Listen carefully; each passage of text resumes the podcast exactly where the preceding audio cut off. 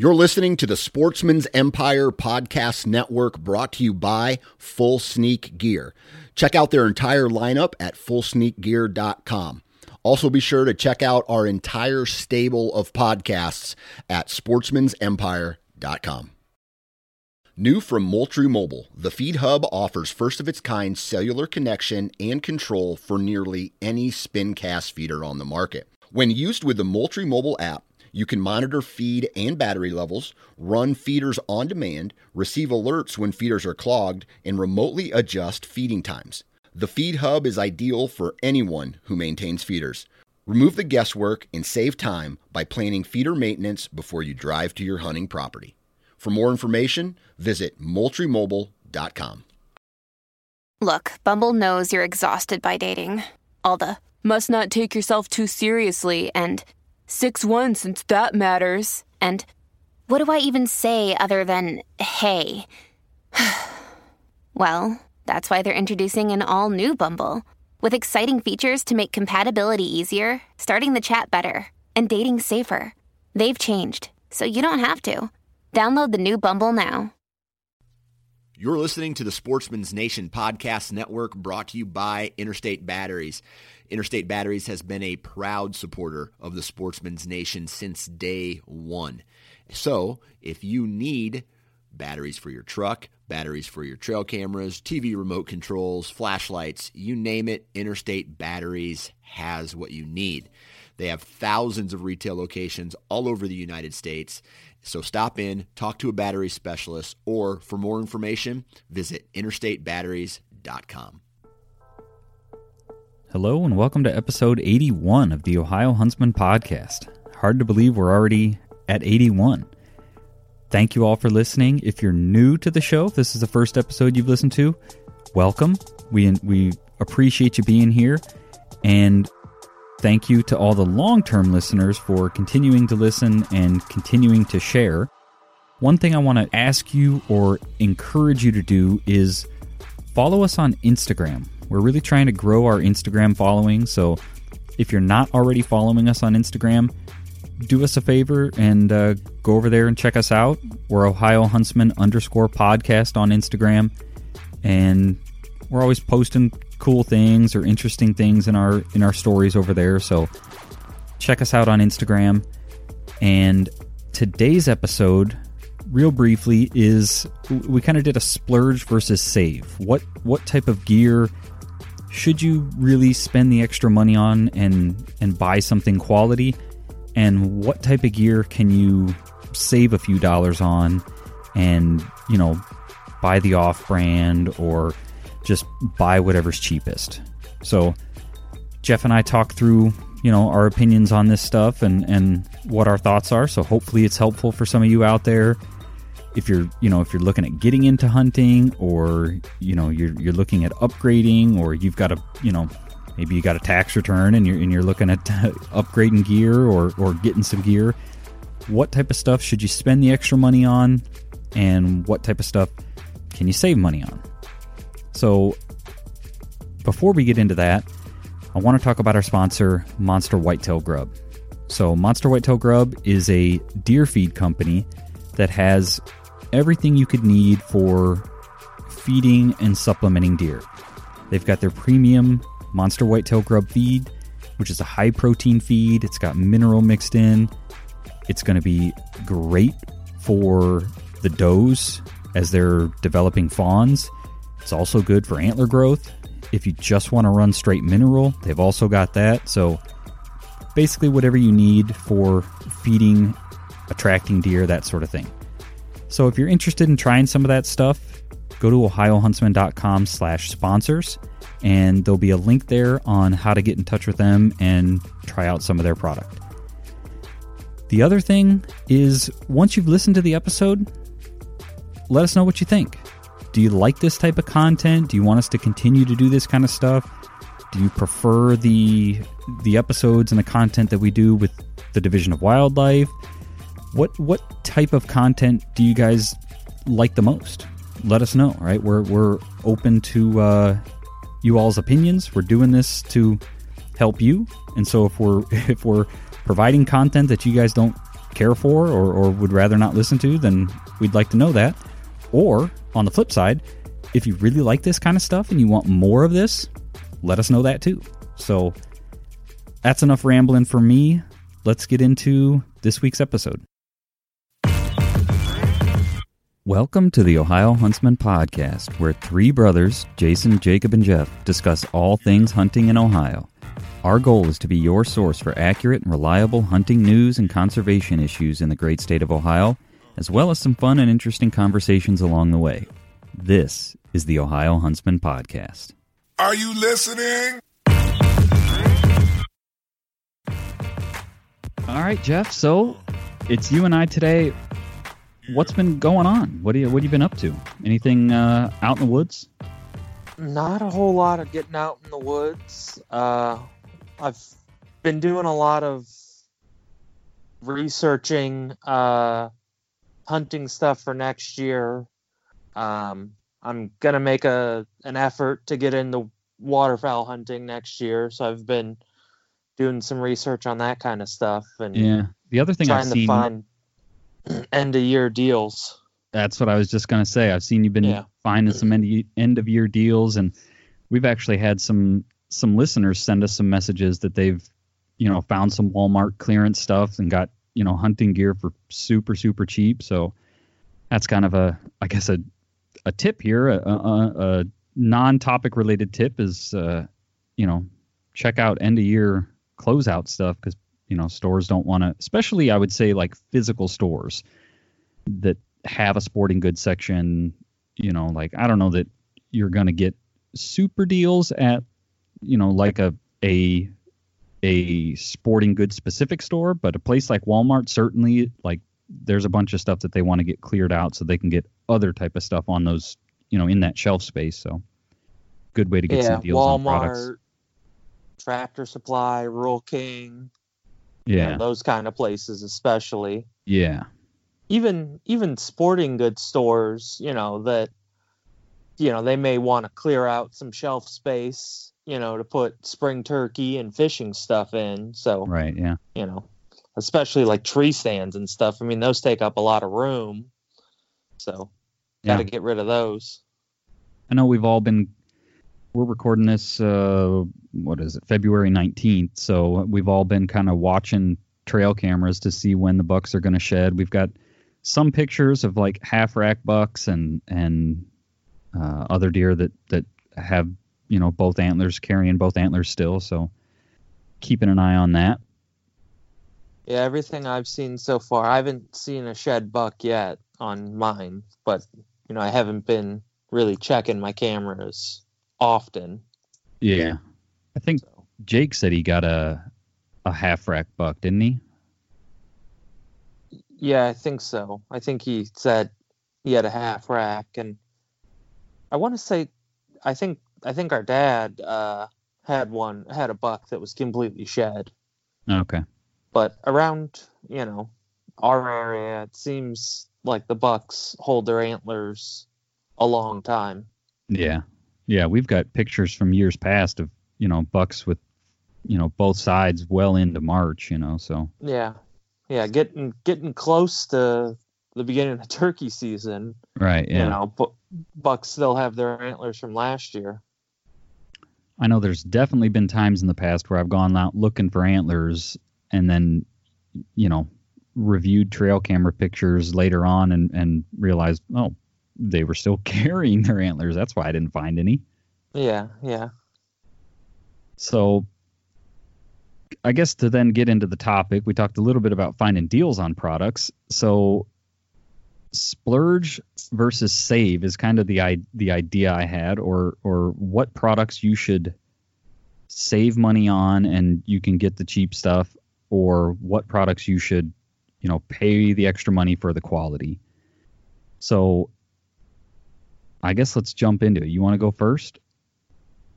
Uh, do, should I start with one that you should pay, or one that I don't think you should have pay as much? whatever you like, whatever whatever trips your trigger. Right. well, then I'm gonna go with. I think the most important thing to spend the money on is your ammunition or broadheads. Okay. Um, I think in most cases, spending the extra money is a, is well worth it.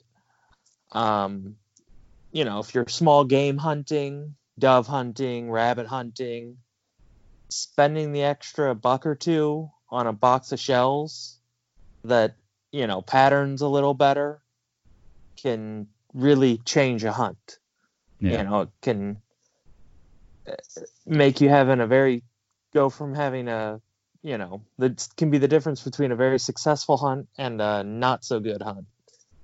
Um, so spend same thing with uh, you know deer hunting, turkey hunting.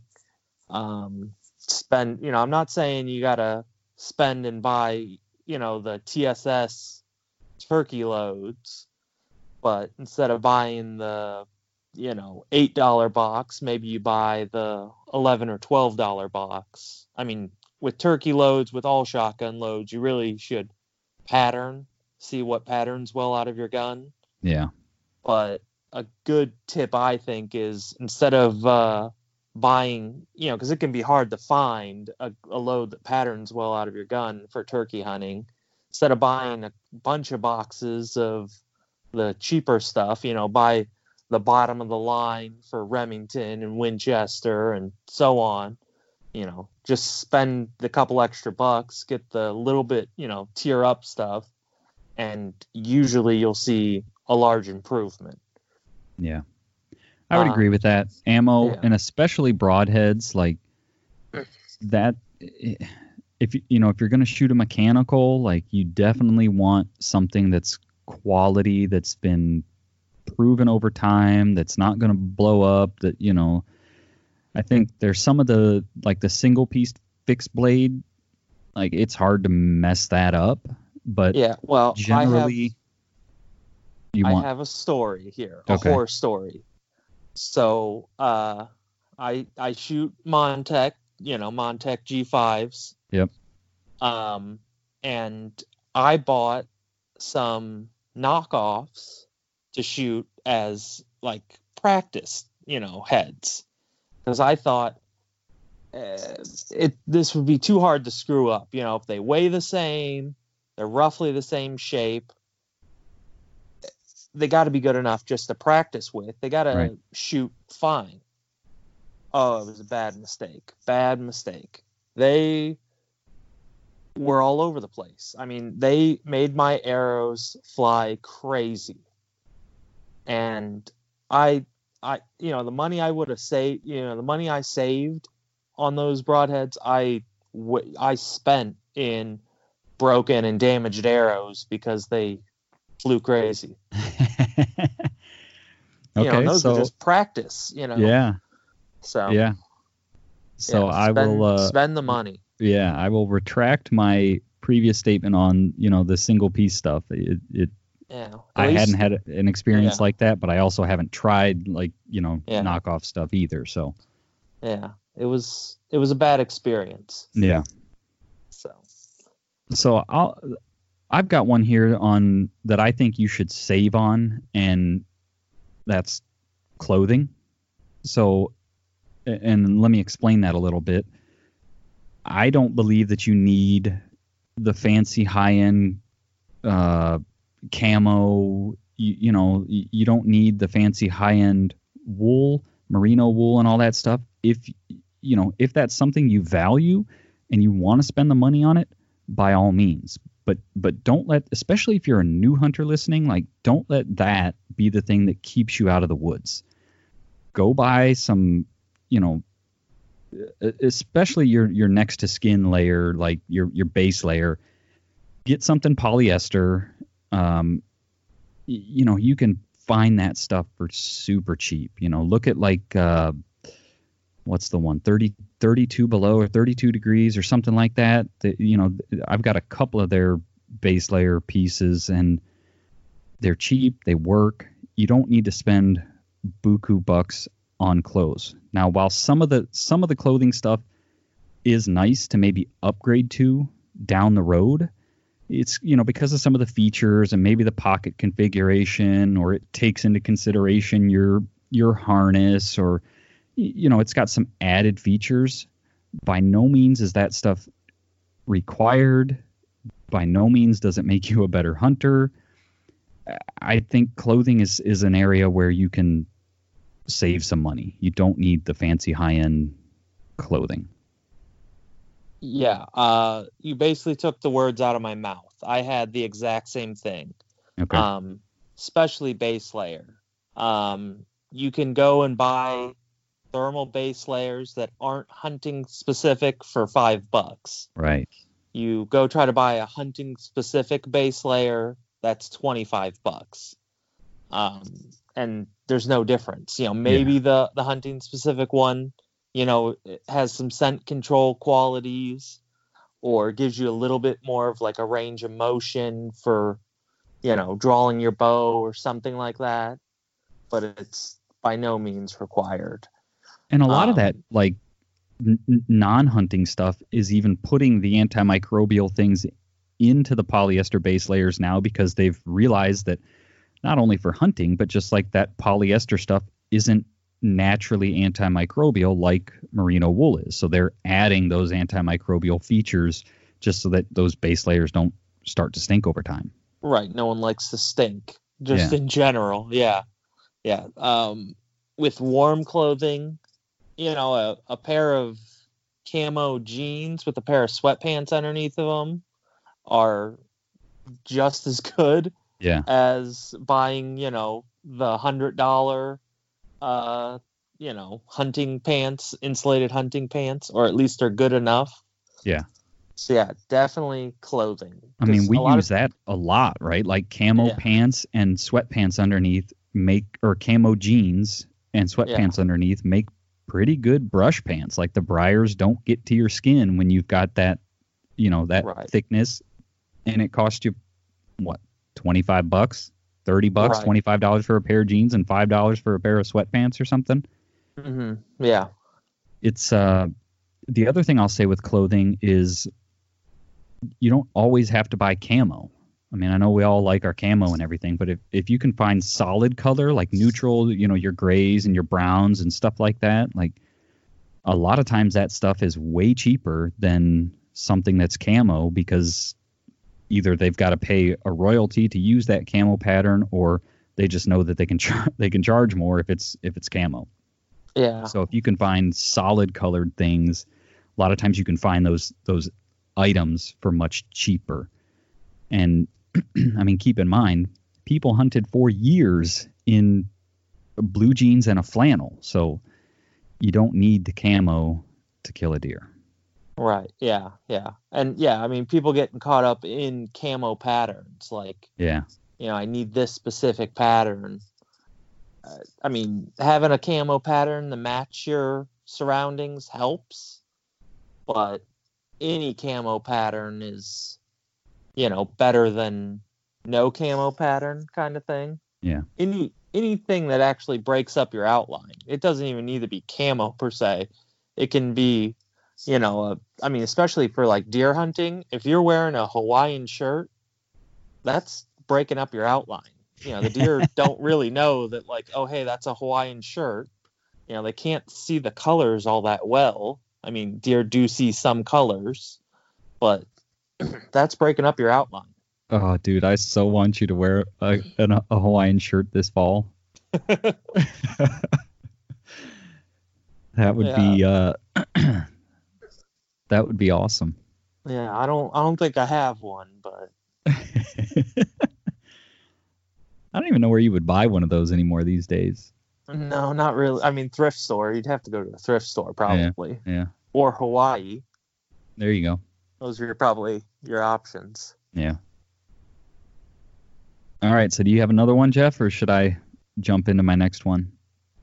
Well, my next one to kind of to save on is kind of a play off the ammo one. Is you don't need to go out and buy a super expensive gun. Yeah. You know, it's it's more important that you get familiar with the gun that you have and that you practice with it and have quality ammo than it is how nice the gun is, really. Yeah, I I would echo that with um, the statement I made earlier about clothing. Like, don't let a high dollar gun be the thing that keeps you out of the woods. Like, go buy a single shot for you know, you can buy a used single shot for what I don't know, hundred bucks or something. Like, don't let that be the thing that keeps you out of the woods because oh, I need this super high end gun. You don't. You just need one that goes bang when you pull the trigger. Yeah, yeah. I mean, yeah, you can buy a brand new single shot shotgun for close to a hundred bucks with you Yeah. know a an off brand, a generic brand, if you will, a bargain brand. Um, I would recommend buying a used name brand one. I mean, I most of the time prefer older guns, anyways. You know, when it comes to shotguns, um, they just seem to be made better. Yeah. So used used guns are another good option for any kind of hunting. Is you know you don't need to buy a brand new one. A Yeah. used one is most of the time just as good, if not better quality. Yeah. What do you think? What What's your take on bows? You said you know you kind of mentioned guns. What do you What's your take on Mm. bows? Now bows bows you might want to spend a little extra money. At least spend a little bit more time researching.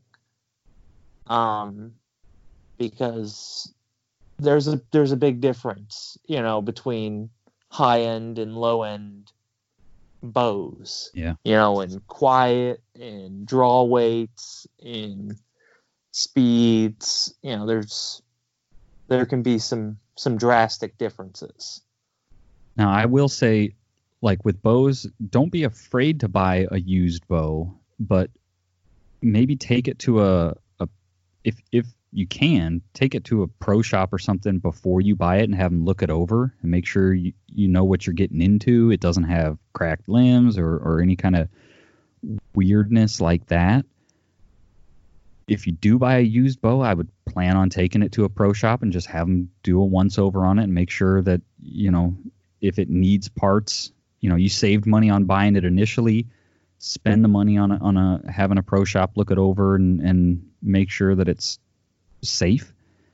But don't, you know, I guess again, to, to sound like a broken record here, don't let that be the thing that keeps you out of the woods. I, up until this year was the first year I used I, I, I bought a new crossbow. I had used a used uh, Horton Yukon SL for years that I bought used. Now, in that case, I bought it off my uncle, and I knew he had taken care of it, and you know, so so it was. I, w- I felt confident in buying that used bow because I knew the history on the bow. If you're buying it from a stranger, that's why where I'm saying you know take it to a pro shop. If you know if you can if they'll let you take it to a pro shop or maybe they'll meet you at a pro shop and, and you can have them look it over before you fork over the money that would be great. But used bows can be a good way to get into things for less money. But like jeff said just just do your homework and, and know what you're getting into. Even if it's not Yeah. the fastest bow in the world like you know bows they're still pretty good, even if they're. I mean, I don't know how old you figure that that Horton was, Jeff. Probably ten Well- years older or older, right? I mean, What I was thinking was Dad's bow before he upgraded. yeah, I mean, that bow was old. yeah, Or the bow, the crossbow that sat down at the cabin for years that we would take out occasionally. Like, I mean, that thing was old, old, yeah, and it still did the job. yeah. But yeah, I mean, so something something that's been manufactured within the last ten years, you know, it'll be old, but you know, if it's if it's ten years older or less, like you can certainly kill a deer with it. Uh, you know, like I said, have somebody look it over and make sure it's safe to shoot. But aside from that, Yeah. do your homework, and you can get get into a bow for, you know, sort sort of on the save side, and then Yeah. upgrade later, right? I mean, I think we all like to over time, right? You, you you fall victim to the marketing and you want to get the latest and greatest, fastest, lightest, whatever. Yeah. Also, I would say uh, maybe go with a used, you know, higher end bow over a brand new lower end bow. Yes, I would You know, agree with that also. Instead of getting the, you know, a hundred dollar bow, hundred and fifty dollar bow, you know, new, you get you spend that same amount of money, but get a bow that's five years old. You know, that was at a higher price range originally. Yeah. So my next one is boots. This is an, the, another category that I had sort of identified, and boots are, for me, are a splurge. And what I mean by that is like I, I'm not saying you need to go out and buy three hundred dollar boots, but I I prefer to buy something that's backed by a brand that's not like a a house brand. I've had too many bad boot experiences with a, a knockoff brand or or a, a house brand boot to you know and boots can really make or break the quality of a day out in the woods if you're you know if you're walking around all day and they're they're rubbing you weird or they don't keep the water out or whatever. Like you know I, I just i prefer to take care of my feet keep them dry keep them warm as best i can. And so i will i will spend the money on a brand name boot that's got you know some some i don't know what the word is some some brand image that they're trying to maintain and protect right? They don't want people saying oh these boots are junk right? They're you know rockies danners irish Mhm. setter you know those kinds of things right i'm not saying you need especially for ohio hunting uh, you don't need like three four hundred dollar mountaineering boots. If you hunt out west and and that's your thing then you know by all means boots are are super important. But you know i'm just saying you don't I- i try to steer away from those budget boots the you know the walmart boots the but you know i say that and dad i think goes to walmart and buys a pair of boots. And never complains about them and and is fine but me personally i i tend to splurge a little more on boots Yeah. See, I think boots boots are in an interesting category for me because boots are kind of in this mid range. Like you don't want to buy the really cheap ones, but you don't want to spend a ton of money either because they're boots. They're gonna get holes. The Yeah. waterproofing's gonna, you know. I mean, I've bought expensive ones. I've I've, you know, went up to the two hundred dollar range, and I've bought cheap ones and they they all fail. You know, they all the the soles blow out of them or lose waterproofing. Now the really cheap ones, sometimes they're not waterproof from the beginning. Yeah You know, or they the the sole falls off in one hunting season. yep But I've you know in the 60 70 dollar range and the $200 range uh, they they seem to wear out roughly equal now Yeah. the $200 boots might be more comfortable before they wear out that much but they they they wear out so there that one there's kind of this fine line that you kind of got to find the middle ground of i feel Yeah, they are definitely a consumable, but in that in that time of useful life, yeah, I've I guess for me, um, you mentioned the waterproofing on cheap boots. I've I've had issues with that, and just for some reason, I don't. Maybe it's the way they sew them or something. With cheap boots, I always seem to have issues with them rubbing weird, like rubbing on that that ball on the on my ankle or just I get the boots crease weird and then they they rub me weird and I, I've I don't know what it is, but it seems like I I have that more often in a cheap boot than I do in a in a a little bit nicer boot. Even like the um, what are those Cabela's Iron Ridge or is that what those are called? Cabela's has that that uh, I'm not familiar with Cabela's house brand. You're that's what you're saying, like they're yeah, it's a Cabela's it's a Cabela's branded boot. yeah. Cabela's it's iron- branded stuff is a lot of times pretty good. Yeah, Um, And I- I actually- scopes and everything. Yeah. I bought a pair of those boots and I and I brought them home and I was wearing them around the house and I was like I just they're I can already tell they're rubbing me weird. And so I ended up taking them back and and uh I think I ended up buying a pair of Rockies. But and actually I think those Rockies that I bought are the boots that I wear almost all the time now and I just you know, I just uh control warmth with socks because they're they're a lower uh they're a lower insulated boot. But- Mhm. Anywho, sidetrack. yeah. So But yeah, sidetrack. I have a sidetrack, I- I- and you may or may not know the answer to this. Um, but what is it about dewy grass that kills the waterproofing on boots? You can walk through a creek and no water. You walk through dewy grass and your feet are wet. I don't know. I would love to talk to some, talk to a boot manufacturer and talk about that because it, there is definitely something. About, it, I- the only thing I can think is the boots, like that that mechanical um, swishing of the grass, that rubbing of the grass on the boots is like somehow defeating the waterproofing. It's somehow forcing the water through the membrane or through you know if it's if it's a coating on the boot that makes them waterproof. It's somehow I, I don't know, but I, I have the same thing, right? It's like brand new boots. You walk through dewy grass and your feet are wet. Mm-hmm. I, I, I don't know. I wish I did because I experienced the same things. Yeah.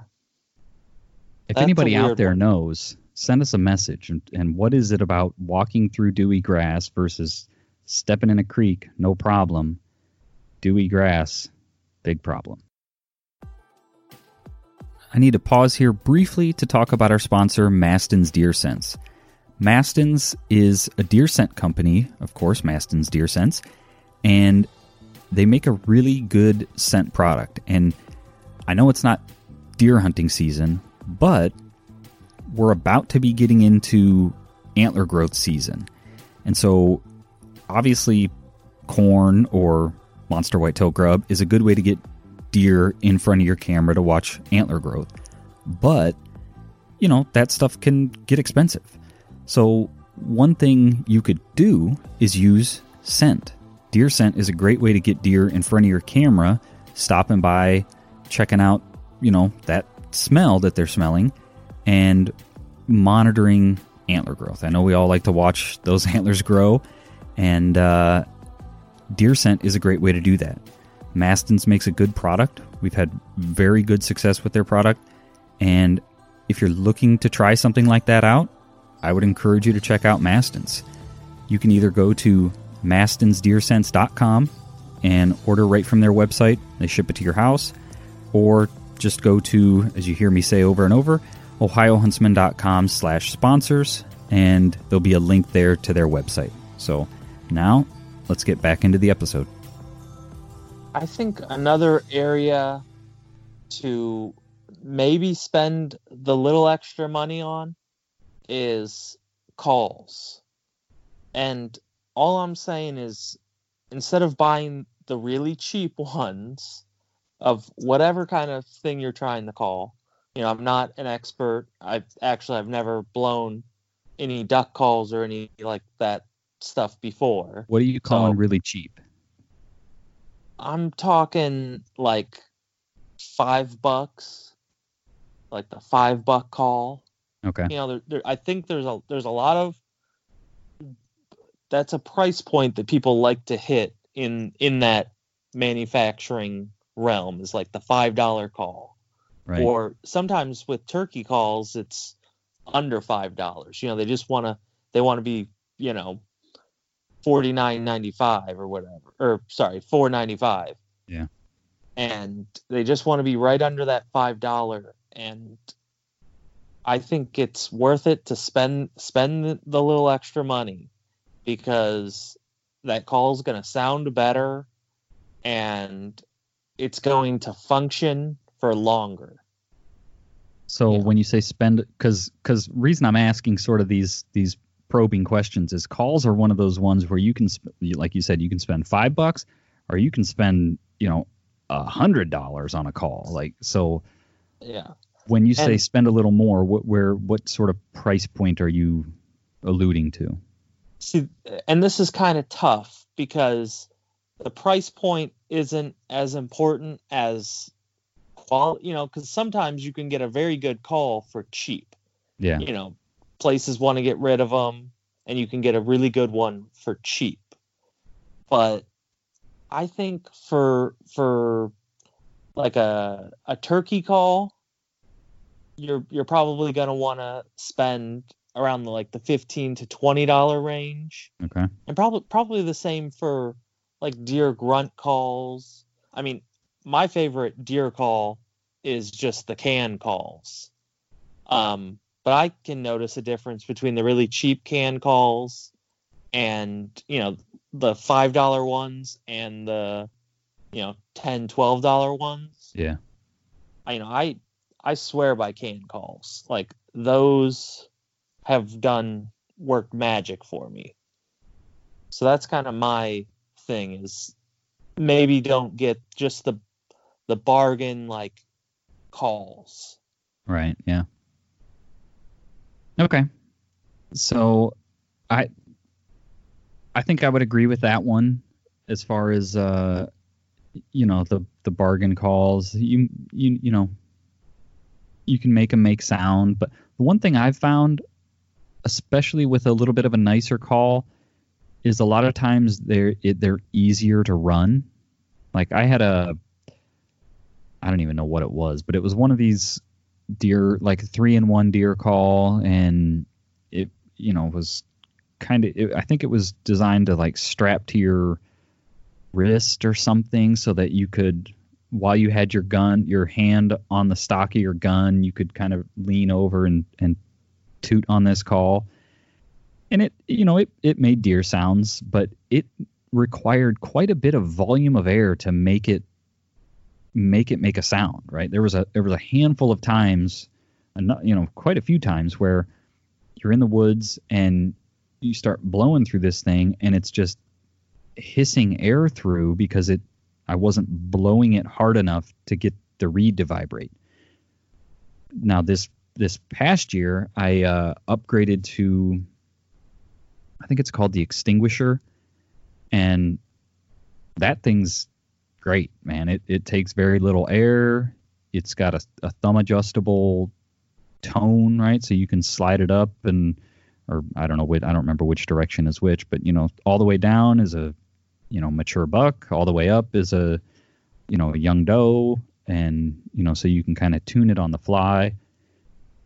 Doesn't take much air to run, and so it you know when you and that was a twenty dollar call or something.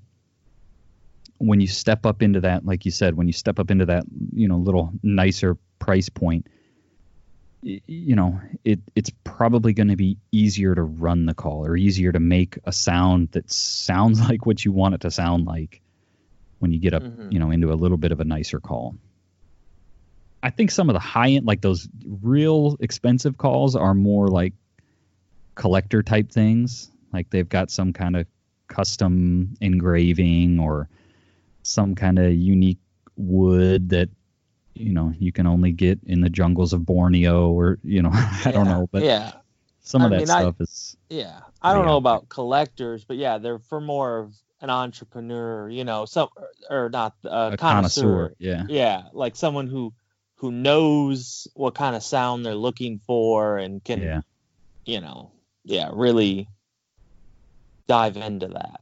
yeah okay so this next one uh, I've got is is optics and that's a that's a big category but uh this one I I'm gonna cheat on and say it depends. It really depends on what you're wanting to do. I think a lot of people that are just going to put a, or I guess maybe not a lot of people, if you're just going to put, let's say, let's talk scopes. If you're just going to put a scope on a gun, dial in your zero, and, you know, check it once or twice next year before you go out hunting with it, you don't need a high, you, you can save on that. You know, when you get into that, that scope's not going to dial windage or, you know, it's not going to have, it's not going to return to zero real consistently. Meaning if you, if you dialed in, um, you know, a windage adjustment or an elevation adjustment, and then you, you know, you say you went up six clicks. When you bring it back down to six clicks, I wouldn't count on that scope being right back where it was before you moved it. Getting it to stay there is a different story. Like once you've adjusted it and you've got it shooting where you want, you can save some money, you know. Now if you're going you're shooting long range and you're you're planning on dialing in windage or dialing in elevation, things like that, you need higher end optics. High, you know, higher end stuff is is it's very much a you get what you pay for thing in most cases. And so you're going to get clearer glass, you're going to get nicer coatings, you're going to get those, you know, those features in the turrets where the more precision machining where it's going to return to zero, that sort of thing. But if you're just putting a gun or a scope on something and you don't plan on fooling with it, you can save the one thing I will say though is if you're shooting a heavy recoiling gun like a slug gun, be careful in buying cheap optics because uh, what I've seen a lot of is there's a lot of cheap optics out there that are are targeted for the AR market, the, the tactical stuff, and they just they don't stand up to the recoil of a of a 12 gauge. You might get a, a season or two out of them, but uh, like primary example here, perfect example here is Jacob had a um, a red dot on his shotgun, and and that that red dot ended up losing its seal, and so moisture got inside of it. Couldn't see the I don't know if it if it quit working altogether or if he just couldn't see the dot because of the condensation on the inside of the optic. And I mean, maybe that would have happened to, to anything, but I suspect the heavy recoil of a 12 gauge didn't help. And so, you know, it was a, uh, that was, you know, red dots are a lot of times used for ARs and are, are marketed for that market. That's much lower recoil thing. You know, so uh, what I'll say is if you're going to put an optic on a slug gun or something that's got a heavy recoil, read the reviews, but but particularly if you can search reviews for like what did they put it on, and you know if you can find one, a lot of because some people, some of you people spend a lot of time writing reviews, which I I, I do appreciate. I, I don't have the time to write reviews on on stuff I buy, so uh, when I read a good review though that somebody like some people even come back and, and will update the review a year later things like that so if you can find a review like that where they they've been using it on a heavy recoiling gun, then I you know I would feel pretty confident that that you're safe, but just be careful in those cheap optics for ARs. A lot of times they won't hold up to 12 gauge recoil. Yeah. But binoculars are, you know, same thing. Like for for what we're doing here in Ohio, you know, you're not you're not sitting and, and looking through the glass all day to where you need something that's going to be super clear, super crisp. But you know, if you value that, then spend the money. But but I don't think you need to to go crazy on on optics. Yeah. I think Any thoughts on that, Jeff?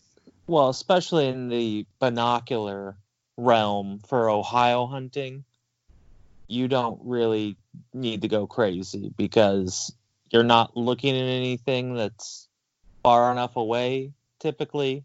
Yeah. And most of the time you're not really getting to look at something for long enough that you really need this super clear picture. You know, you're not looking at a an animal that's 200 yards away, bedded down, and you're, you know, trying to score it, you know, score that buck. It's like, oh, here's, you know, there's a buck moving through the woods coming towards me. You know, I want to see if it's the size I want to shoot before it gets to me. Right. Or, you know, there's a buck moving on a trail over there. I want to see what it is and maybe I'll set up my, you know, move my stand over there tomorrow to try to catch him or if he's too small, I'm not going to move over there. Yeah. Yeah, I would I would agree with that and I think even for the, you know, the scopes, right? Like we, we're just we're not doing it, it, it again, I guess with the caveat of hunting in Ohio. We're not doing a ton of like super long range hunting. We're not we're not doing a, a ton of like dialing in elevation or or things like that. You're not allowed to hunt with a lot of the the you know the guns where that really matters, right? It's all straight walled and Right. shotguns here, and so Yeah, unless you're coyote hunting or hog hunting. right, Yeah. right. So that's why I said at the beginning it depends, right? It depends on what you're doing. If you're going to put an optic on a gun, zero it, and leave it, then you know, and that pains me to say, right? Because I like, I like quality optics, and I like, you know, I'm a gear guy. I like gadgets and and you know optics, scopes, and you know that stuff really sort of scratches that itch for me. But I often have to remind myself, like, yeah, all the fancy reticles and the and the fancy turrets and all this illuminated and all this and that is is great, but does it really matter for what you're planning to use it for? And most of the time, the answer is no. So, what do you got, Jeff? All right. My next one to uh, save money on is, and this is probably my last one, um, is coolers. For most cases, you do not need a Yeti cooler. Yeah. Um, you you can you can save money. Um, if you're deer hunting, typically it's already cool outside, so that cooler doesn't really need to work very hard. Um, and if you're fishing, even if you're fishing in the middle of summer, my better advice is to keep the the beverages or snacks in a different cooler than you're going to be putting the fish in because the opening and closing the lid is what's allowing you know causing those coolers to fail Yeah.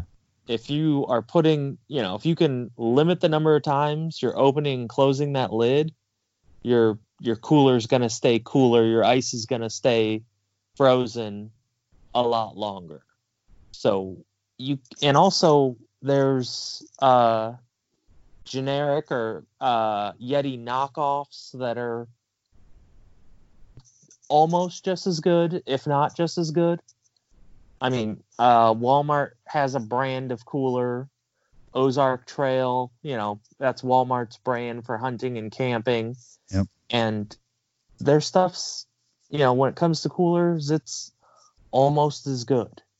You know maybe maybe the latches aren't quite as good you know won't last as long but you're talking half the price a third of the price so i i think a lot of times you can you can save money on coolers Yeah, I, I would agree. I mean, uh, I by no means am I saying that that you know Yeti or, or any you know Orion or any of those high end cooler companies make a bad product. They make a great product, and and a lot of that is you just it, there's a, a coolness factor to it, right? Like, oh, you're you know you're serious, you've got a Yeti cooler, or, you know, and they're great products, but but yeah, I would agree. Unless you're doing something where you need you know backcountry camping or something where you you can't get to ice and eh, you just those ultra high end coolers are probably a little overkill. I don't own one. Um, I've got, I think all of my coolers are Coleman coolers actually, but uh, yeah, they do they do just fine for me. And Yeah, I, Would it- I I prefer a Coleman cooler. I mean, just because they're cheap. yeah, Um, and I I have a a Coleman cooler. You know, I it's like a seven day or something. You know, I Mhm. think because that's how they rate rate theirs. yeah, Um, and I I bought it at a at a Coleman outlet store for dirt cheap. Um, and it it does a great job. I also have a a knockoff Yeti, and it it definitely does better than the Coleman seven day, but it's it, it's it's a good cooler. It it does a good job, but it's kind of overkill a lot of times for what I need it for.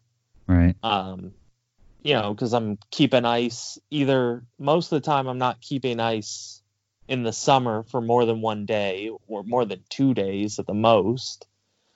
Um, and typically when I'm deer hunting or turkey hunting, it's cooler out already. So the cooler doesn't really need to work all that hard to stay cool. yeah. If you can get your one like cooler tip, if you can get your you know if you're putting a deer in a cooler, if you can get it cooled down before you put it in the cooler, like if it you know if you get it quartered up and it's dark out or it's getting dark, you know, it's getting into the cool of the evening. If you can get it cooled down before you put it in the cooler and close the lid, you'll save yourself a ton of ice because, you know, just let nature cool it down and then put it in the cooler and put it on ice. I actually have a a Coleman cooler that I uh, did some trash picking on. I found it. Somebody had just put it out at the road. I stopped and picked it up, and I replaced the the hinges and the drain, I think, on it, and got a uh, you know free. I spent some money on the on some replacement parts, but uh, it's a fine. You know, it's not my best cooler. It's not. It's not. You know, the cooler that I go to for. Um, you know, when I need to keep something cold or, or anything like that, but it's a great drink cooler, you know, picnic cooler or whatever, and got it Yeah. the other freebie. Yeah, trash picking coolers and yard sale and coolers is always good options because, especially with with a, with Amazon now, you know, because before Amazon or the you know the internet, it might have been hard to find those replacement parts. Now it's it's real easy. Yeah. So. Yeah. So another thing I'll say, and this is sort of the last one that I have on my list here, is uh, safety gear, and and I guess more specifically safety harnesses. That is definitely a splurge item in my opinion. You know, tree stands. I think I think all tree stands are required to come with some sort of a harness, and they're general. I mean, they will work. Don't get me wrong. They will save your life in the event that you fall out of a tree stand, but they're usually a pain to put on, and so if if the fact that they're a pain to put on prevents you from putting it on, or you think, oh geez, I don't want to put that thing on. I just I I forgot, you know, you know whatever. I'm just going to run up that run up the uh, up to my tree stand real quick. I for you know I left something hanging on the hook or or whatever up there. It's not worth it, right? If, if you buy one of these nicer harnesses that just clips on and it goes on real easy and it's comfortable. I guess what I'm saying is spend money on a harness that is easy to put on so that you're more likely to wear it and it's it's it's sort of a no-brainer like well i need to go up to my tree stand oh i need my harness and it takes me two seconds to throw it on it's not it's not a like debate of like oh geez i gotta figure out all these straps and feed them through these buckles and you know i'm just not going to do it. I, I just need to run up there real quick. If Yeah. you if a nicer harness and it will will make you more likely to put it on and wear it all the time buy a nicer harness. They Another another thing is don't go so nice that you're afraid to replace it when it expires. yeah. You know, I mean, you you can I mean, don't sue me here, but you can extend the life of those a little bit, but you really should be replacing your harnesses when, you know, when they expire. Yeah. Because uh, if if they're expired, they're they may not do their job, and it you hate to find out when you actually fall. Yeah, that's one one thing that I need to look into on um, tree saddles. Like, do they expire like a tree stand harness does? Right, like because you know, like you said, a tree stand harness has a expiration date when it needs replaced. A saddle is, you know, your saddle is basically your harness. So, does the saddle need replaced every five years or whatever the you know whatever the life of a tree stand harness is, or are they doing something different in those that doesn't require them to be replaced periodically? I, I don't know. Yeah, that's a good question. So yeah, safety harnesses or, or any any safety gear, splurge on, spend the money on that stuff because it's it's not worth it. So do you have any more, Jeff, or is that a, a good spot to wrap it up?